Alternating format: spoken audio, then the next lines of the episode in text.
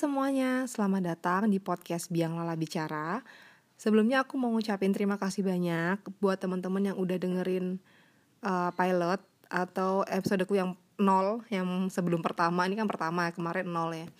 Itu terima kasih banyak, itu di luar ekspektasiku sih, asli. Maksudku, aku tidak ekspektasi apa-apa, banyak yang mendengarkan, uh, ya nggak banyak banget sih, kok gaya ya, maksudku. Maksudku di luar ekspektasiku. Dan banyak yang memberikan motivasi encourage aku lagi ngasih saran. Itu di luar ekspektasiku dan aku sangat senang. Uh, enak ya ngelakuin sesuatu tanpa ekspektasi. Ya nggak sih? I mean kadang kita uh, terbunuh tuh karena ekspektasi kita sendiri ya kayak kata siapa ya? Shakespeare kalau nggak salah. Intinya akar dari semua sakit hati itu adalah ekspektasi. Kata dia gitu. Dan bener juga sih karena kita udah ngarep ini eh nggak jadi. Ya udah sakit hati. Beda sama kemarin ketika aku unggah yang pilot itu sebenarnya goal utamaku untuk unggah pilot itu adalah untuk jadi media atau jadi terapi untuk aku menghadapi ketakutanku untuk unggah podcast. As simple as that. Kayak gitu. Karena kemarin aku bener-bener yang kayak uh, udah tahu nih udah sadar kan sebenarnya kenapa sih aku nunda-nunda bikin podcast? Ternyata aku takut. Uh, oke okay, aku tahu nih core problemnya adalah aku takut. Aku takut terus aku cari bantuan. Teman-teman pikir psikolog tidak butuh bantuan kami juga butuh bantuan. Psikolog bukan Tuhan gitu kan Nah, aku cari bantuan ke psikolog juga. Maksudku ke teman-temanku yang psikolog, teman-temanku yang belajar psikologi juga, ke beberapa teman, kayak minta pertimbangan. Uh, aku pengen bikin podcast, tapi aku nunda-nunda dari bertahun-tahun yang lalu karena aku takut uh, apa namanya dikritik yang berlebihan karena aku punya trauma itu kan aku udah cerita kemarin. Terus kata mereka bermacam-macam dan banyak yang akhirnya menguatkanku di situ. I mean itu enaknya ketika kita tahu core problem kita atau inti masalah kita tuh apa sih? Apa sih dibalik sesuatu ini kayak gitu. Mungkin dibalik ketakutanku ada hal lain yang mungkin aku juga belum tahu itu sih. Cuman yang paling ngena sih, ya banyak sih yang ngena saran dari teman-teman. Salah satunya dari Mbak Yori sih. Hmm, aku bilang kan, gimana ya Mbak? Intinya aku takut untuk bikin podcast untuk speak up karena ini. Kata Mbak Yori coba diganti goalnya goalnya jangan ingin menggurui gitu. Oh iya bener juga gitu. Ya udah jadi kalau orang yang uh, memang atau aku memang goalku nggak menggurui nggak pingin ngasih tak nggak pingin nuturi ya itu bahasa Jawa teman-teman nuturi. Aku nggak tahu sih tapi aku suka kata itu nuturi bertutur. Oke okay, gak penting. Nggak nggak pingin nuturi ya kalau ada yang salah it's okay gitu. Sama kayak dulu waktu aku S1 aku punya kakak tingkat namanya Mas Regis. Dia juga pernah bilang kalau kamu ngomong di depan umum tuh bilang aja kamu mau sharing. Bener sih. Satu itu paling enggak membuat kita enggak nampak atau kita merasa menggurui itu kita sharing aja gitu. Yang kedua ketika orang orang jadi feel free untuk share juga apa mas apa apa pengetahuan mereka apa masalah mereka kayak gitu. Jadi lebih nyaman sih. Dan ya udah kemarin goalku cuman itu. Goalku adalah aku berani gak sih gitu untuk bikin podcast atau untuk unggah kemarin yang kayak nggak ada isinya sebenarnya. Tapi ternyata alhamdulillah ada beberapa orang-orang yang kayak merasa mendapatkan dampak gitu dari podcastku yang kemarin. Ya itu bonus sih kayak gitu. Ya itulah enaknya kita melakukan sesuatu tanpa ekspektasi atau kita ada ekspektasi tapi ekspektasi yang kita bisa kontrol. Aku baru dapat insight uh, beberapa waktu yang lalu kalau ternyata manusia itu sering banget punya goal atau punya harapan yang di luar kontrol mereka. Contohnya apa? Contohnya kayak misalnya hmm, kepingin kepingin kepingin nyenengin orang lain.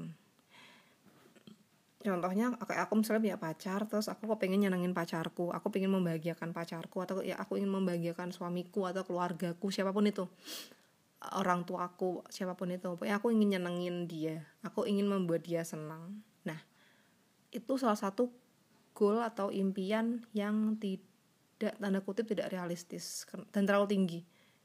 Kenapa? Dan mungkin bahkan kita nggak akan bisa melakukan itu. Kenapa? Karena kebahagiaan dan rasa senang dan apa pun emosi itu itu haknya orang tersebut kan ya nggak sih? Misalnya aku pengen membahagiakan pacarku gimana caranya aku bisa membahagiakan dia pada kebahagiaan dia itu di tangan dia sendiri. Kayak gitu. Itu kan berarti hal yang nggak bisa kita atau hal yang nggak bisa aku kontrol sebenarnya kan? Yang bisa aku kontrol apa sih? Oh aku bisa nih berbuat baik kepada dia.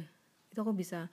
Aku berbuat baik kepada orang tuaku bisa aku berbuat baik pada orang lain bisa. Tapi kan aku nggak bisa nyenengin semua orang tapi berbuat baik ke semua orang masih masuk akal dan masih bisa terukur dan masih bisa lebih operasional daripada membahagiakan orang lain. Kan sering ada kan ya gitulah lah kita nggak bisa bahagiain semua orang. Ya memang kita nggak bisa bahagiain semua orang karena tuh nggak kontrol kita. Kebahagiaan dia tuh ya kebahagiaanku kebahagiaanmu kebahagiaan mereka tuh ya tanggung jawab masing-masing kayak gitu.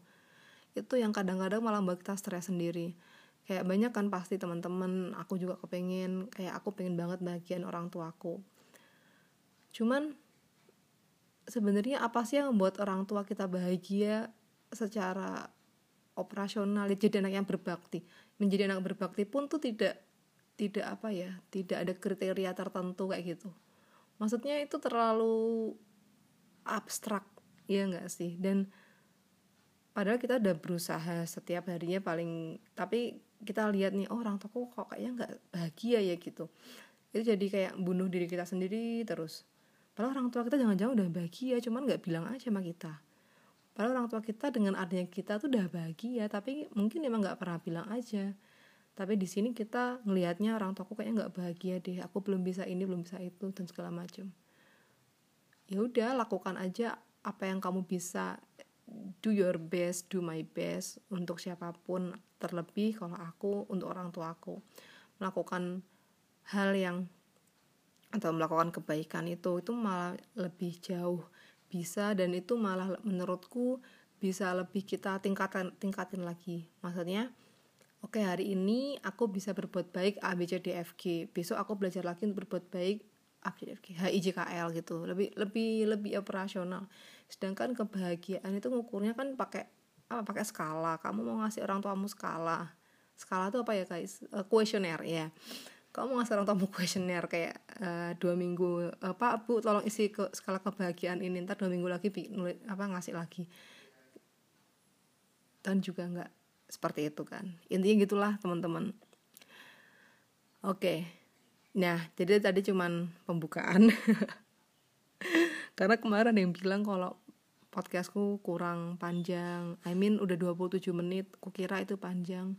Ya udah kita coba. Semoga bisa apa istilahnya ya uh, tidak terlalu panjang dan tidak terlalu pendek. Hari ini aku bakal sharing ya atau bahas tentang emotional awareness. Uh, karena kemarin udah aku buka-buka dikit kan tentang emotional awareness, ternyata ada dong yang request kayak lah ayo lanjut tentang emotional awareness. Ya oke, okay, aku senang sih bahas emotional awareness. Kenapa? Karena uh, materi atau tema emotional awareness ini materi yang sederhana, simple tapi penting. Aku pribadi mengklasifikasikan materi ini sebagai materi yang sangat penting gitu karena uh, sejak aku paham tentang kesadaran emosi ini cukup mengubah hidupku sih yang nggak yang skala besar ya langsung boom aku berubah jadi apa enggak cuman aku jadi lebih apa ya lebih bisa berpikir realistis atau lebih bisa mengambil keputusan lebih bisa apa ya hmm, aku cenderung orangnya uh, emosional. I mean aku bi gimana ya jelasinnya? Hmm. Kalau lagi seneng bisa seneng banget, kalau lagi sedih bisa yang sedih banget. Pada awalnya seperti itu. kalau kecewa sakit hati bisa yang wah banget rasanya nggak enak banget cuman se sejak aku ngerasa atau aku belajar emotional awareness ini rasanya lebih uh, tidak terlarut lebih so-so gitu aku ngerasain emosi atau perasaan yang nggak enak dan tidak begitu impulsif. Aku juga sebenarnya agak impulsif teman-teman. Uh, apa ya jadi kayak ada ada stimulus dikit aku bisa yang kayak langsung melakukan sesuatu. Tapi setelah aku belajar emotional awareness dan melatih diriku aku cenderung bisa memberi jarak diriku dengan emosi. Aku tidak begitu ter terlarut. I mean ini enak banget gitu kalau semua orang tahu tentang kesadaran emosi. Karena aku pribadi cukup terbantu. Jadi kayak kecil-kecil kecil tapi jadi hal yang berdampak cukup besar. Tapi bukan yang langsung besar kamu langsung berubah gitu enggak. Nah ini teman-teman yang mungkin uh, apa ya istilahnya yang perlu kita ketahui bareng-bareng bahwa hal-hal yang bersifat psikologis itu uh, tidak bukan nggak bisa ya. Memang agak agak sulit kalau kita ingin perubahannya cepat. Kayak gitu. Uh, misalnya gini teman-teman ke dokter terus misalnya sakit batuk di, uh, pulang dikasih obat pun itu nggak yang teman-teman pulang langsung sehat kan harus terapi obat itu. Maksudnya harus minum obatnya sehari tiga kali terus salam seminggu kayak gitu. Itu baru sembuh. Itu fisik yang kita bisa lebih nyata lah katakanlah lebih bisa dilihat dengan mata katakanlah kayak gitu. Beda dengan psikologis. Itu tanda kutip tidak nampak. Dan untuk paham saja perlu waktu. Maksudnya uh, asesmen awal atau ini orang kenapa sih? Itu kita juga perlu waktu. Jadi nggak mungkin hal-hal yang bersifat psikologis itu bisa berubah dalam sekejap yang benar-benar. Kecuali memang ada sih orang-orang tertentu yang dapat insight atau dapat pencerahan dia langsung berubah itu ada. Cuman kalau kita ingin berobat atau kita ingin terapi psikologis atau kita ingin konseling itu perlu waktu. Dan aku senang banget beberapa kali dapat klien uh, ketika di Semarang ini. Dan mereka sudah pada paham gitu bahwa ya namanya terapi psikologis atau konseling itu nggak mungkin yang sekali kamu langsung boom berubah gitu. Bahkan ada yang kayak minta mbak aku pengen rutin uh, kalau kayak gini baiknya rutin atau enggak atau baiknya aku berapa kali kayak gitu. Dan ada yang juga pernah bilang gitu kan ya orang kita ke dokternya perlu beberapa kali masa ke psikologi eh sorry ke psikolog kita uh, cuman sekali kayak gitu. Sama kayak kita membuat apa ya kita mau berubah secara psikologis nggak bisa kita pulang dari psikolog langsung berubah nggak bisa. Atau paling nggak perubahannya tidak seefektif orang-orang yang juga melatihnya di rumah atau melatih dalam keseharian. Pasti kalau pulang dari psikolog tuh ada PR tertentu dari psikolognya. Itu untuk paling nggak ngajarin kita bahwa di rumah pun kamu juga harus melatih ini ya gitu. Keseharian kamu juga harus melatih ini kayak gitu. Kayak gitu. Itulah uh, pelan-pelan aku ngerasain dampak dari menyadari emosi ini. Dan itu enak. Enaknya kenapa? Karena uh, aku jadi tahu aku harus melangkah ke mana. Kayak misalnya kemarin yang uh, di pilot aku tahu aku takut untuk bikin podcast. Awalnya aku nggak tahu. Aku deny terus. Deny itu apa sih? Menyangkal. Aku menyangkal kalau mungkin unconsciousku udah merontak kayak kamu tuh takut lah. Cuman aku nggak mau. Kayak masa gitu aja takut gitu kan. Karena aku pikir waktu itu aku kan sering speak up di Insta Story atau di Twitter atau di blog kenapa ini aku takut? Ya gitu ternyata tuh nggak cuman podcast sih guys. Aku juga uh, udah aku baru sadar aku udah lama banget nggak speak up di sosmed. Karena ya itu karena aku takut. Sampai akhirnya aku tahu nih aku sadar aku takut. Jadi aku tahu harus melangkah ke mana. Oke aku takut. Jadi aku harus ngapain ya biar aku bisa mengurangi rasa takutku. Itu itu fungsinya kita sadar sama emosi kita. Kita tahu ke mana harus melangkah. Nah sebelumnya uh, mungkin kita kenalan dulu sama emosi. Orang-orang masih sering banyak atau masih sering banyak ngomong apa sih? Masih sering ngomong atau masih sering salah kaprah dalam memahami emosi itu sendiri. Kita sering kan denger kayak uh, eh jangan gampang emosi dong jadi orang gitu. Atau aku emosi banget sama dia gara-gara dia numpahin minumanku katakanlah kayak gitu. Emosi itu selama ini kita pahami sebagai marah. Jadi emosi sama dengan marah. Padahal marah itu salah satu bentuk emosi. Yang berarti emosi tidak selalu berarti marah. Emosi itu perasaan. Udah semudah itu aja. Perasaan atau emosi itu pada dasarnya ada enam. Emosi dasar ya menurut Paul Ekman. Yang pertama marah jijik takut senang sedih dan terkejut. Uh, mungkin teman-teman udah pada nonton film Inside Out.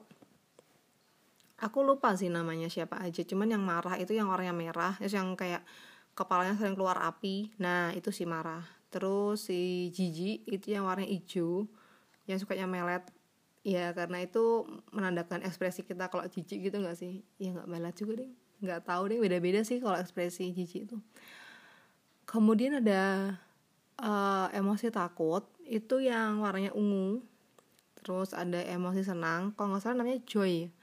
Atau siapa aku lupa juga sih. Itu yang rambutnya biru tapi yang bajunya hijau. Yang dia ke mana-mana yang uh, jalannya cepet lari apa segala macam. Karena dia kayak menandakan orang kalau senang kan biasanya seperti itu. Terus sedih si sedih ini yang warnanya biru serba biru semua pakai kacamata terus yang merengut merengut apa coba? Merengut gloomy gitu loh nampak gloomy sama terkejut. Itu itu enam emosi dasar. Dan hmm, turunannya banyak banget. Kalau nggak salah sih sampai ratusan ya emosi itu. Ya ada kecewa, ada patah hati, ada putus asa, ada semangat semuanya. Jadi emang banyak banget emosi itu. Nah, uh, apa ya? Hmm, sayangnya kita waktu kecil enggak banyak diajarkan untuk mengenal emosi. Iya kan, maksudku kita seringnya disuruhnya seneng disuruhnya ceria disuruhnya semangat disuruhnya berani kayak gitu apa apa ya kita pernah orang tua kita dulu waktu kecil ya aku nggak tahu ya cuman banyak orang tua yang ketika anaknya nangis atau anaknya jatuh terus nangis terus udah ya nggak apa-apa ya nggak apa-apa ya udah ya udah ya gitu. Kayak itu sebenarnya secara nggak langsung melarang kita untuk ngerasain apa sih itu sakit gitu. Apa sih itu sedih kayak gitu. Padahal setelah kita dewasa banyak banget hal yang membuat kita sedih banyak banget hal yang membuat kita sakit. Banyak banget hal yang membuat kita marah. Tapi kita nggak diajarin gitu. Kalau aku marah itu rasanya kayak gimana sih? Terus baiknya aku gimana sih kalau aku marah? Itu hal sederhana yang sebaiknya memang kita pelajarin dari kecil. Tapi ya itu karena mungkin sosial ya atau mungkin kultur juga. Kita uh, atau perempuan biasanya memang dilarang untuk marah. Kok perempuan marah-marah sih? Kayak gitu. Kok laki-laki misalnya kok laki-laki sedih sih? Laki-laki kok nangis? Kayak gitu. Laki-laki nggak boleh sedih. Eh kamu nggak boleh marah dan sebagainya. Ya nggak sih? Coba teman-teman ingat-ingat gimana waktu kecil dulu. Nah kembali lagi kayak tadi aku bilang kalau begitu kita dewasa banyak hal yang membuat kita sedih marah uh, takut. Tapi kita nggak tahu kita harus ngapain gitu. Itulah sebenarnya fungsi emosi itu sendiri. Fungsi adaptif kalau menurut Fredrickson tahun 98 oke pakai pakai sumber. Emosi itu jadi alarm atau jadi apa istilahnya ya uh, pertanda kita harus berbuat apa. Sebenarnya kayak gitu. Orang zaman dulu orang purba memakai atau memanfaatkan emosi takut mereka sebagai alarm untuk meningkatkan peluang bertahan hidup. Kayak misalnya mereka lagi apa sih namanya berburu terus um, ada singa kah uh, istilahnya apa ya? Sewajarnya mereka ngerasa takut ya kan? Dengan perasaan takut itu jadi mendorong mereka untuk uh, lari untuk melindungi diri kayak gitu. Tapi kalau mereka nggak punya rasa takut mereka nggak punya emosi takut ya terjang aja tuh singa ya udah berantem sama singa. Ya kalau manusia yang menang kalau singa yang menang gitu. Jadi nggak jadi berburu diburu tapi kan kayak gitu terus kayak emosi kegembiraan kayak cinta kepuasan tuh membantu untuk membentuk hubungan intim. Kayak ya udah kayak pasangan menikah terus uh, hubungan cinta itu kan untuk meningkatkan apa ya jadi kepingin pegang jadi kepingin lihat kayak gitu. Dan itu bagus untuk kesehatan mental. Seperti itu. Jadi lebih kita bisa menikmati apa yang kita miliki dengan adanya emosi senang atau emosi uh, cinta atau kepuasan itu. Seperti itu sih pada pada dasarnya. Sama kayak kemarin aku pak contoh diriku aja. Kayak kemarin aku yang merasa takut itu ketika aku sadar aku takut maka aku cari bantuan untuk memperbaiki sorry untuk meningkatkan salah untuk meringankan atau menurunkan rasa takutku. Kayak gitu. Jadinya kita bisa, bisa cari solusi untuk masalah kita. Gitu sih sebenarnya. Mungkin ini bisa uh, apa istilahnya ya nanti sih mungkin aku bahas tentang coping juga. Nah uh, ada juga tentang kecerdasan emosi. Ada beberapa sih pendapat tentang kecerdasan emosi. Pakai siapa ya anaknya ya? Ini siapa sih kalau nggak salah? Ini Goleman apa ya? Aku aku lupa sih ini siapa. Cuman kema kecerdasan emosi itu kemampuan untuk sadar mengendalikan menyatakan emosinya sendiri dan orang lain dan menangani hubungan interpersonal secara bijaksana dan empati. Ini teman-teman, kecerdasan emosi itu nggak cuman emosiku sendiri, tapi gimana kita lihat orang juga, gimana kita berempati sama emosi orang lain itu juga termasuk dalam kecerdasan emosi. Ingat ya tadi pertama tuh sadar ya gimana kita bisa apa istilahnya kita bisa do something with that kalau kita nggak tahu itu apa atau kita nggak sadar itu apa. Dengan kita sadar kita bisa mengendalikan. Mengendalikan tuh bukan berarti kita harus mendem terus itu enggak. Tapi kita tahu gimana ngaturnya biar rasanya nggak terlalu berat atau rasanya bisa lebih nyaman. Dan kita bisa menyatakan kayak kita bisa kok ngomong ke orang uh, aku sebenarnya lagi agak ngerasa nggak enak atau aku rasanya sebenarnya lagi ngerasa agak takut sih gitu. gimana kita menyatakan ke orang tapi dengan cara yang baik. Kayak gitu. Itu semua bisa membantu kita dalam bersosialisasi uh, di kehidupan sehari-hari membantu kita juga untuk menghadapi dunia yang tidak mudah ini kayak gitu. Seperti itu sih sebenarnya secara singkatnya. Nah kemudian uh, gimana sih caranya atau apa sih yang bisa kita lakukan agar kita bisa paling nggak sadar dulu sama emosi kita? Yang pertama sih kalau ini menurut pengalaman pribadiku adalah uh, apa ya berani untuk jujur gitu. Kita sering gengsi kan kita sering gengsi untuk ngerasa hal yang gak nyaman kayak let's say iri sedih itu kan kita gengsi. Masa aku iri sama dia? Masa aku sedih sih diginiin doang gitu? Ya padahal nggak apa-apa kan. Nggak apa-apa loh kita ngerasa iri kita nggak sedih. Ya dengan adanya emosi iri itu kita tahu apa sih yang aku kurang terus uh, apa yang perlu aku perbaiki ya gitu. Nah uh, itu sih pertama. Berani jujur aja. Mungkin lebih mudah sih bagi perempuan atau aku kurang tahu. Cuman perempuan itu lebih cenderung lebih uh, dimaklumi atau diizinkan untuk ngerasain emosi tertentu atau mungkin semua emosi.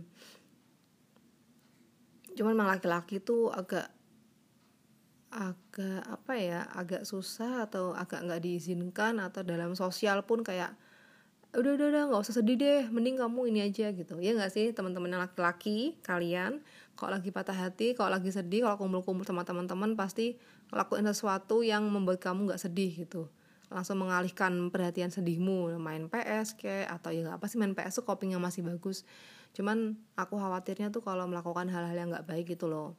Nah kalau perempuan beda kalau kita habis putus biasanya kita nyari temen tuh kita curhat sambil kalau di barat atau ya kita juga ding sambil makan-makan tapi kita sambil curhat gitu. Sambil do something dengan emosi kita. Yang benang nangis nangis gitu. Terus nanti temannya nanti nenangin apa segala macam ya gak sih? Ya kayak gitu. Paling enggak perempuan lebih apa ya lebih wajar nampak wajar untuk nangis daripada laki-laki. Padahal sebenarnya nggak apa-apa loh laki-laki nangis. Kayak gitu. Nah itu sih pertama. Berani jujur aja. Itu aja sebenarnya udah berat sih menurutku uh, pasti ada dinainya ada menyangkalnya ada nolak ada kayak biasanya nih aduh aku nggak boleh nih ngerasain emosi ini. Itu pasti banyak sih teman-teman yang kayak gitu atau aku pun juga kayak gitu. Gak paling gampang kalau kita marah sama orang tua. Kita kan pasti mikir aduh aku nggak boleh marah sama orang tuaku. Oh kan aku jadi anak durhaka bla bla segala macem.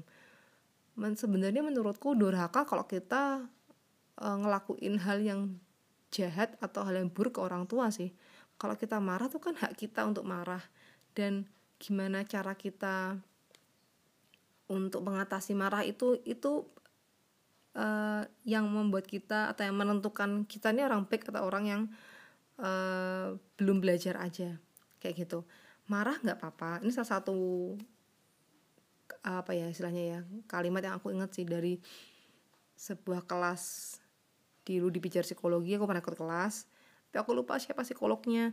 Dia bilang gini marah itu nggak apa-apa. Maksudnya ngerasa marah itu nggak apa-apa. Yang nggak boleh adalah menyakiti diri sendiri orang lain dan uh, alam semesta atau makhluk hidup. Bener nggak sih? Ya udah gitu loh kalau kita ngerasa marah ya udah gimana caranya kita hadapi marah itu pelan-pelan cari coping atau cari cara mengatasi yang uh, adaptif yang baik. Kayak gitu. Nggak yang kita mukul diri sendiri atau kita mukul orang lain atau kita ngerusak-ngerusak atau membakar hutan. Oke okay.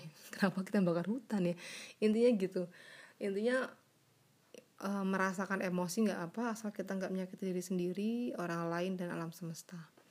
Bagus itu. Itu yang selalu juga selalu aku tanamkan dalam diriku juga. Itu aja sih teman-teman. Sebenarnya kalau mau mau tipsnya ya berani jujur aja itu rasanya udah nyaman. Tapi itu mah nggak mudah. Uh, nggak yang langsung kayak kita membalikkan telapak tangan. Nah pelan-pelan mulai menyadari mulai jujur kayak misalnya nggak enak banget nih hatinya nih kayak sedih gitu kan. Terus kita dalam hati ngomong oh ini aku lagi ngerasa sedih. Nah memberikan satu kata dalam satu kalimat tadi itu juga beda. Kayak itu kayak kita memberikan jarak. Kayak misalnya aku marah sama aku merasa marah. Itu beda rasanya. Aku marah itu seakan-akan diriku ini sepenuhnya marah. Diriku biang lala ini sama dengan marah. Kayak biang lala aka marah kayak gitu. Pokoknya bener-bener se seluruh diriku ini uh, atas sampai bawah luar sampai dalam semua itu marah semua Sedangkan kalau aku bilang aku merasa marah, itu artinya aku biang lala punya satu aspek dalam diriku yaitu perasaan. Nah, di perasaan itu aku lagi merasa marah kayak gitu.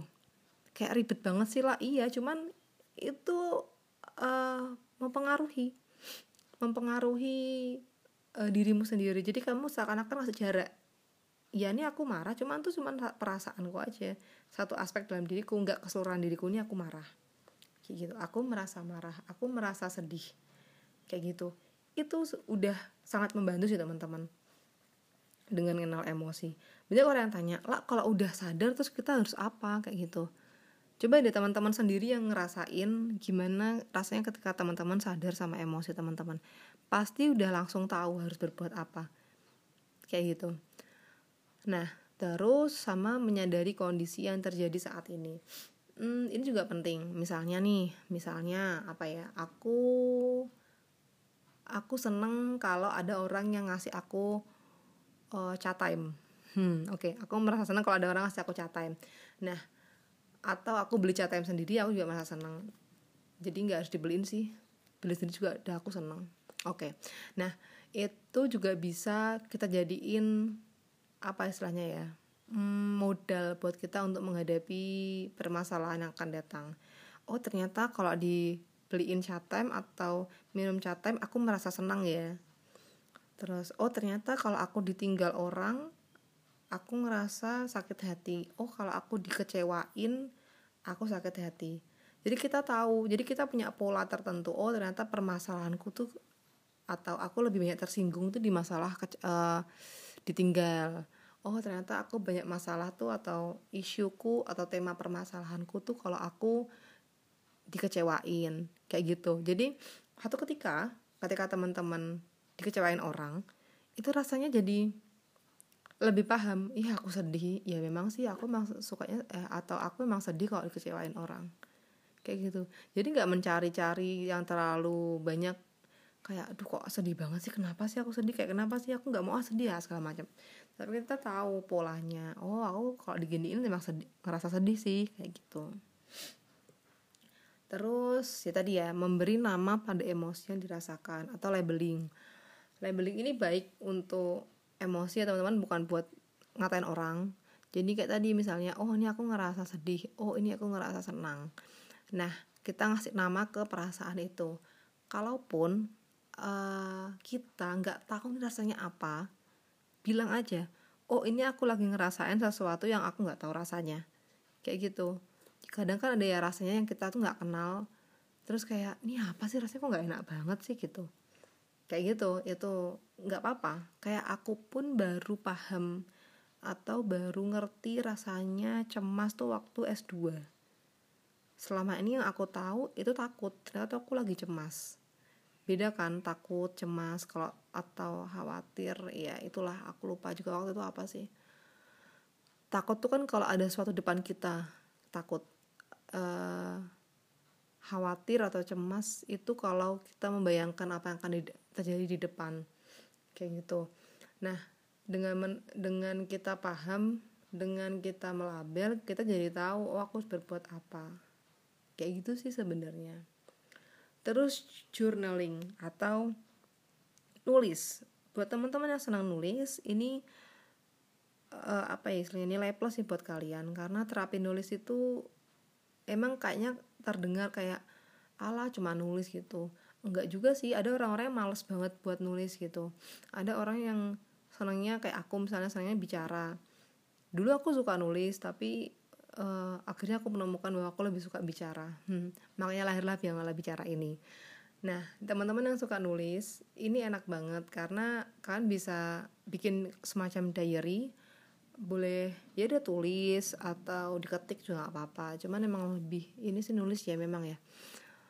Bisa kayak hari ini misalnya aku ngerasain perasaan sedih oh, ketika uh, temanku nggak mau ngasih aku contekan misalnya kayak gitu. Jadi kita tahu nih kayak tadi yang aku bilang kan kita jadi tahu tema-tema kita apa terus tahu isu-isu kita apa tahu pola-pola kita apa. Kadang kalau kita cuman mikir atau kita di awang-awang doang itu kita jadi susah. Sedangkan kalau kita nulis itu bisa lebih kebaca kan lebih gampang kita bisa memetakan semuanya. Oh berarti lebih baik aku menghindari ini karena ini bisa membuat aku nggak enak. Dan nggak apa-apa kok menghindari orang-orang yang memang membuat aku merasa nggak enak. Kayak gitu. Seperti itu. Dan pada akhirnya dengan kita menyadari emosi pelan-pelan kita bisa menerima emosi kita. Sebenarnya tipis ya antara sadar sama menerima. Kadang kan kalau kita belum terima kita suka denial ya. Kita belum nggak mau nyadarin gitu. Padahal sebenarnya kita udah sadar cuman kita masih denial. Sebenarnya belum bisa menerima pun nggak apa-apa. Kalau kata salah satu psikolog favoritku yaitu Mbak Anissa Puji Pratiwi. Bener ya Mbak? Bener kan Mbak? Ya Mbak Sasa panggilannya. Kalau kita belum bisa nerima emosi ya udah katakan dalam hati aku menerima diriku yang belum bisa menerima. And it's okay. Kan semuanya nggak harus sekarang toh. Semuanya kan butuh proses kayak gitu. Uh, itu sih menurutku mungkin tentang emosi. Eh udah berapa menit sih? Udah sekitar hampir uh, setengah jam. Jadi mungkin aku bahas coping di lain kesempatan. Ini masih ada relate-nya sih sama emosi ini sendiri. Coping itu mungkin teman-teman boleh googling dulu. Coping itu tentang hmm, cara menghadapi stres tapi nggak nggak terbatas pada cara menghadapi stres sih. Kadang menurutku pokoknya kalau aku mengatasi sesuatu tuh coping gitu. Kayak gimana nih cara menghadapi atau cara mengatasi aku yang lagi takut? Oh copingku adalah mencari bantuan orang lain dengan curhat dulu kemudian kasih dikasih solusi dikasih saran diajarin dikasih pelajaran. Itu copingku kayak gitu misalnya. Begitu teman-teman uh, mungkin udah untuk hari ini. Aku belum tahu nih closing yang tepat untuk podcastku apa ya. Hmm, kalau mau wassalamualaikum terlalu islami ya dibalas sih teman-teman waalaikumsalam gitu dalam hati. Kalau aku bi mau bilang dadah terlalu anak-anak ya pokoknya itu deh. Ini aku sedang melakukan closing yang aku belum tahu closingnya mau seperti apa. Boleh deh disaranin enaknya closingnya gimana ya soalnya biasanya kan kalau closing kalau nulis kan closingnya biasanya quote gitu atau apa insight gitu. Pada intinya uh, menyadari emosi itu hal yang sangat sangat sangat sangat sederhana simple tetapi bisa berdampak besar buat kehidupan kita. Gitu seperti itu dulu. Terima kasih sudah mendengarkan uh, semoga semoga aku bisa konsisten untuk membuat podcast. Itu aja. Terima kasih semuanya. Sampai jumpa lagi